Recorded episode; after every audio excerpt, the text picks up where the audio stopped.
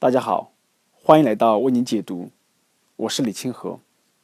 今天让我们共同来继续学习一课经济学的第十课：国家应致力于充分就业吗？任何国家的经济工作目标应该是用最少的付出获得最大的收益。可奇怪的是，今天一些人忘掉了这个出发点，反而将充分就业看成了目标。就业只是手段，生产才是目的。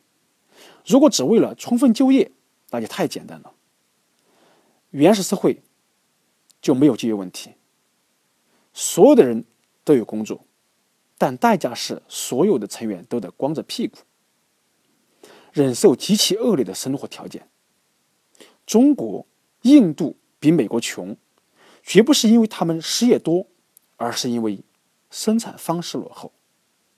希特勒曾试验过充分就业，充分到集中营里的囚犯都闲不住，可结果如何呢？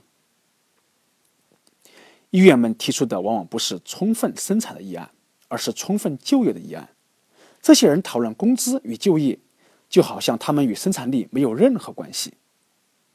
美国的工作促进署官员们设计过无数增加就业的奇葩计划，他们的共同特点是将劳动效率变得更差。那么，反而不如采取充分生产的政策，再牺牲其中一部分的利益，用来救济失业人口。这总比打着充分就业的幌子去破坏生产要好很多。